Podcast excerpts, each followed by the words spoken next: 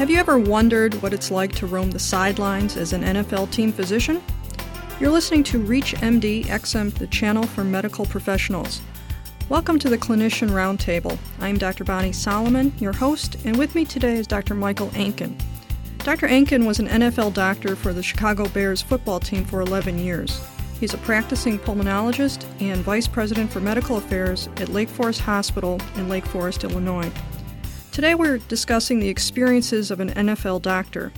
Welcome, Dr. Ankin, and thank you for joining us. It's my pleasure, Bonnie. Thank you. Just to start, in what ways are NFL players typical patients, and in what ways are they different? Well, I think that, one, NFL players are basically a lot of these players are in their 20s.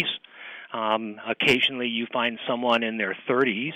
But the longevity of a professional football player is, unless you're a kicker or a long snapper or a position player like that, you have a limited amount of time to play the game. And I think that in some respects, they suffer from the same maladies that most young people do, other than the fact that they're not usual. They're bigger than most people, and a lot of times things that we look at as being normal, serum creatinine, a lot of these guys will have serum creatinines of 1.6, 1.7 without any kidney disease, just from the muscle mass that they have. Right. And other than that, they tend to be macho. They tend not to complain of illnesses because they don't want to be benched. There's a lot of pressure on them if, in fact, they are a starter to maintain that status. And if, in fact, they can't play because of a cold or because of a flu or those type of things, that they may not. They may not be like your normal patient and say, listen, I could take the day off because I've had a temperature.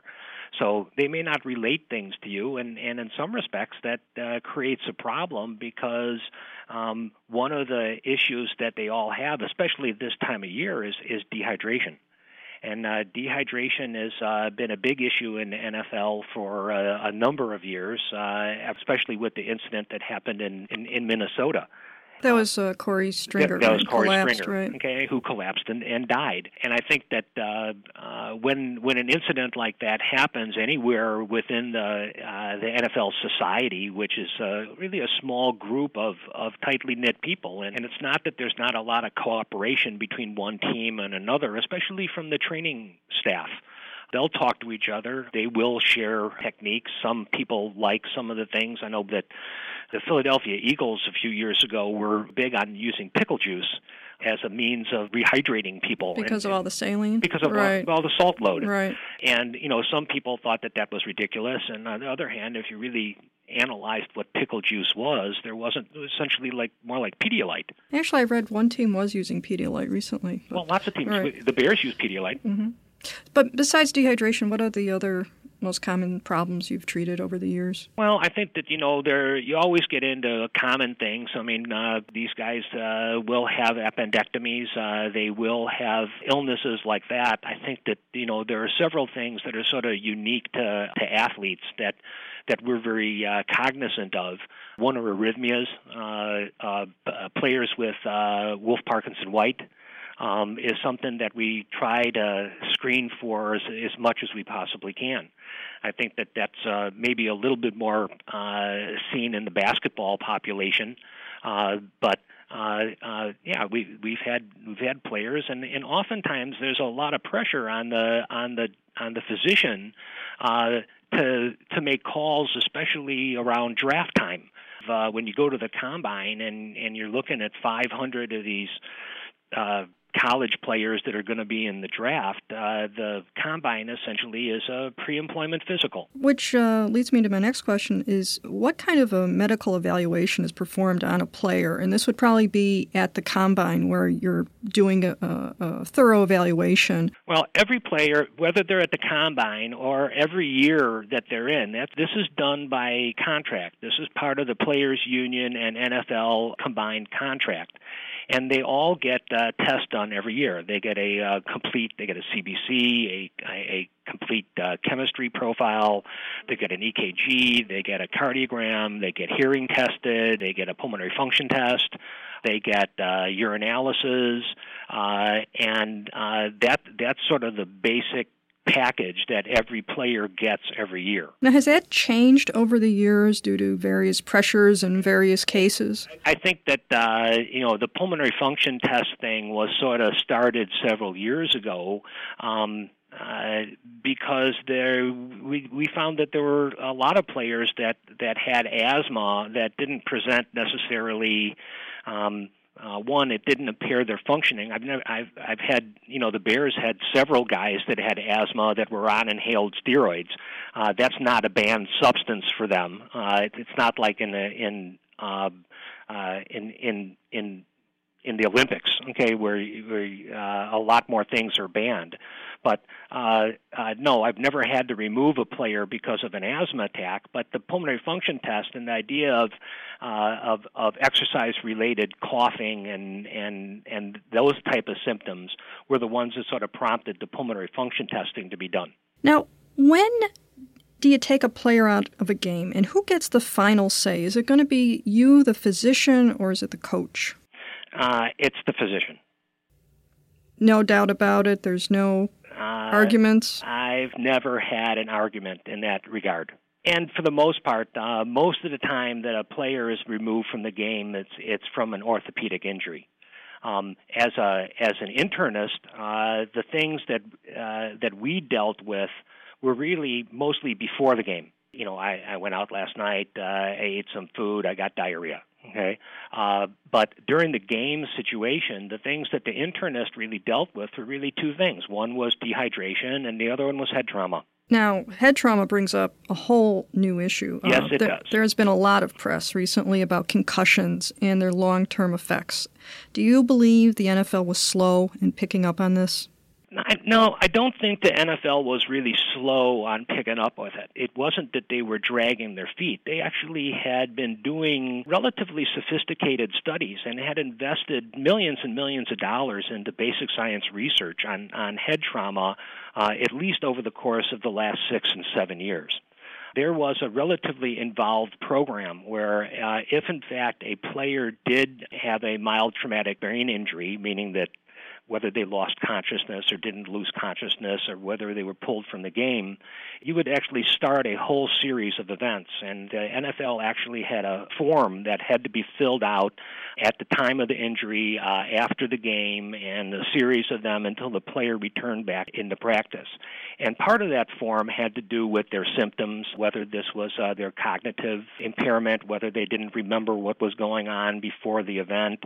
There was a mini mental status exam that went into it. And then after that form actually got submitted, the NFL and this research company would actually take the film of the game where a player did have a head injury. And they actually would reconstruct the same impact with crash test dummies that would look at where he was hit, what brand of helmet he was wearing. Over the years, the helmets have changed. There are new brands of helmets that you will see on the field now that weren't there before.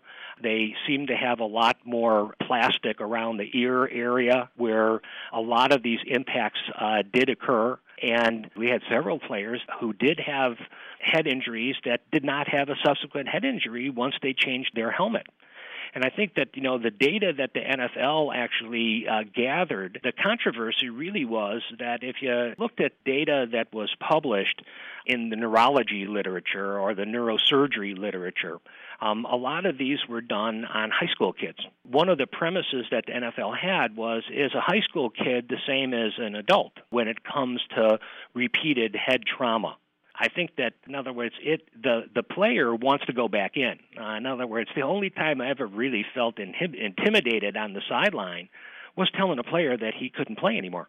A big player, I would assume, too. Well, I mean, they're all bigger than me, okay? So even the smaller guys were big. And over the years, it really wasn't a subtle finding. In other words, somebody that really had a mild traumatic brain injury he wasn't going back to play. He didn't know what he had for breakfast. Now, the other thing besides the head injuries that's come up is the long-term health problems that are starting to pop up. You hear it for retired players. Besides the usual arthritic needs and orthopedic surgeries, there's discussions about dementia and depression also. And premature aging. Correct. And I think that, the NFL is currently undergoing a study on this. This year, they instituted this at the beginning of training camp this year. So the first set of data has actually just gone in just now. And what they're really looking at is veteran players. These are not retired guys who played for 11, 12 years. These are guys that have been on the team for 4 or 5 years. And there is some evidence that this type of lifestyle may, in fact, lead to premature arteriosclerosis.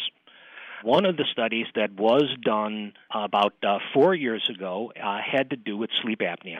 It said that 2% of the population has obstructive sleep apnea, and that if you're a larger person, you're more likely to have it than if you're not a larger person. I think they speculated Reggie White. I would speculate on that as well. Okay, right. And I think that we actually did do a study. This was completed about 4 years ago. It was sort of spearheaded by Dr. Levy, who is the internist of the Giants, and he had some interest in sleep studies, and so he actually had a protocol. We had, I think, 6 teams. Each team donated 20 players. 10 of the players were wide receivers, defensive backs, normal size folk, and the other 10 players were linemen. And what they found is that in the normal size guys, 2% of them had sleep apnea on formal sleep studies, whereas the linemen, 37% of them had obstructive sleep apnea. So that was a significantly higher percentage than one had imagined. And the original idea of the study was that if, in fact, you could diagnose these guys with sleep apnea and then treat their sleep apnea, would they become better football players? In other words, would they be more attentive in the classroom phase of their work? Would they not miss signals on the line, and go off sides? And so the initial idea was that once you got this data, you were going to treat them and then see if you could see a change in performance. Well, the problem was it's very difficult to do these studies on active players because the players don't really want to know if there's something wrong with them. They are certainly typical patients in some ways, and as you've discussed, they are certainly very different in many ways. Unfortunately, we have to close, but I wanted to thank Dr. Ankin, who's been our guest, and we've been discussing the experiences of an NFL doctor today.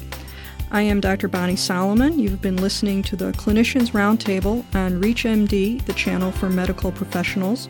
For questions and comments, please send your email to xm@reachmd.com. or visit us at ReachMD.com. Thank you for listening.